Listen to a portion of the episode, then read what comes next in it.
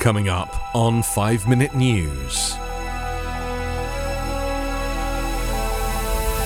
Putin confident he can grind down Ukraine, says C I A director. Migrant boat from Turkey breaks up, killing nearly sixty.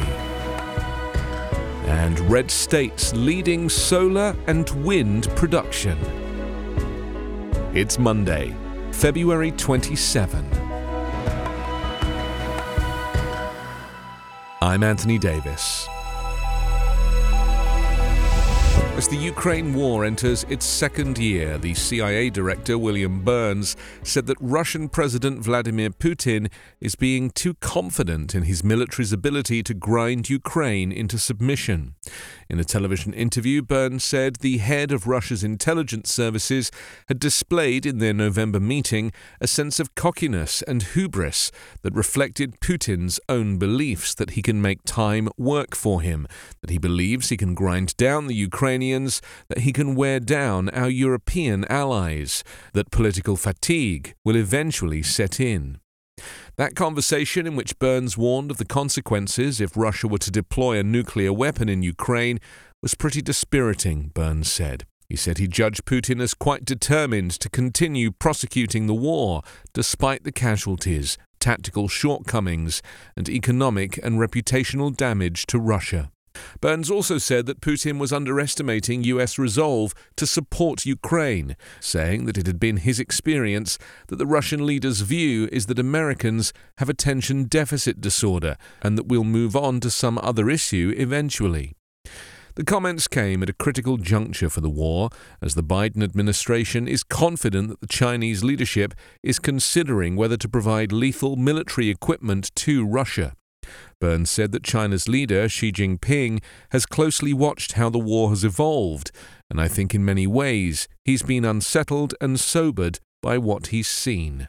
The C I A director spoke of where Putin's hubris has now got Russia, and said that in authoritarian systems, where nobody challenges a leader, you can make some huge blunders.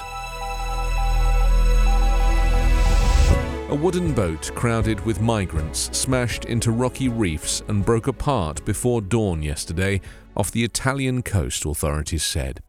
Rescuers recovered almost sixty bodies, and dozens more people were missing in the rough waters. Officials feared the death toll could top a hundred, since some survivors indicated the boat had as many as two hundred passengers when it set out from Turkey, United Nations Refugee and Migration Agencies said. At least eighty people were found alive, including some who reached the shore after the shipwreck just off Calabria's coastline along the Ionian Sea, the Italian Coast Guard said. One of the agency's motorboats rescued two men suffering from hypothermia and recovered the body of a boy. As sundown approached, firefighters said fifty-nine bodies had been found. One man was taken into custody for questioning after fellow survivors indicated that he was the trafficker. The boat collided with the reefs in wind-whipped seas. Three big chunks of the vessel ended up on the beach, where splintered pieces of bright blue wood littered the sand like matchsticks. The humanitarian group Doctors Without Borders said it was offering psychological assistance to survivors, who included a sixteen-year-old boy from Afghanistan whose sister made it to the beach but then died. The group said the teen hadn't found the courage to tell his parents. Another survivor was a twelve-year-old boy from Afghanistan who lost his entire family, including four siblings. Italian state T V quoted survivors as saying the boat set out five days ago from Turkey.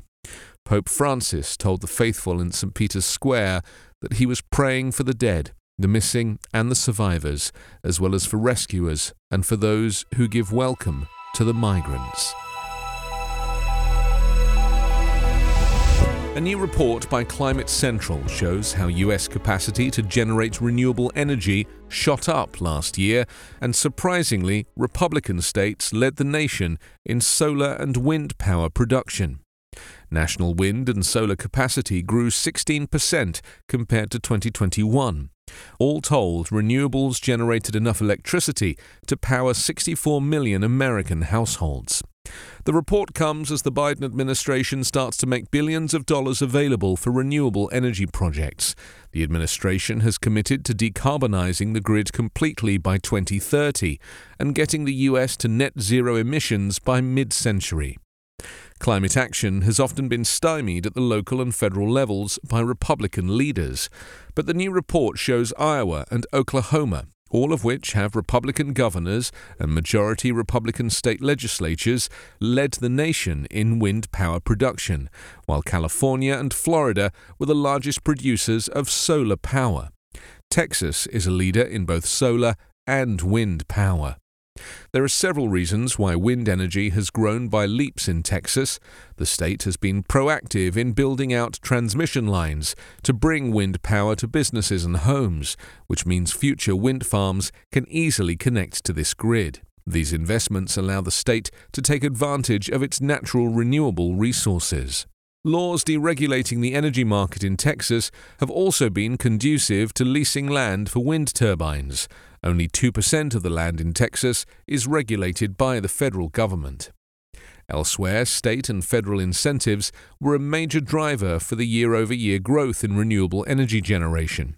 The report shows that solar generation is understandably highest in the summer, while wind energy peaks in spring and fall. You can subscribe to five minute News on YouTube with your preferred podcast app. Ask your smart speaker or enable five minute News as your Amazon Alexa flash briefing skill. Subscribe, rate and review online at five minute dot news. five minute News is an evergreen podcast covering politics, inequality, health and climate, delivering independent, unbiased and essential world news daily.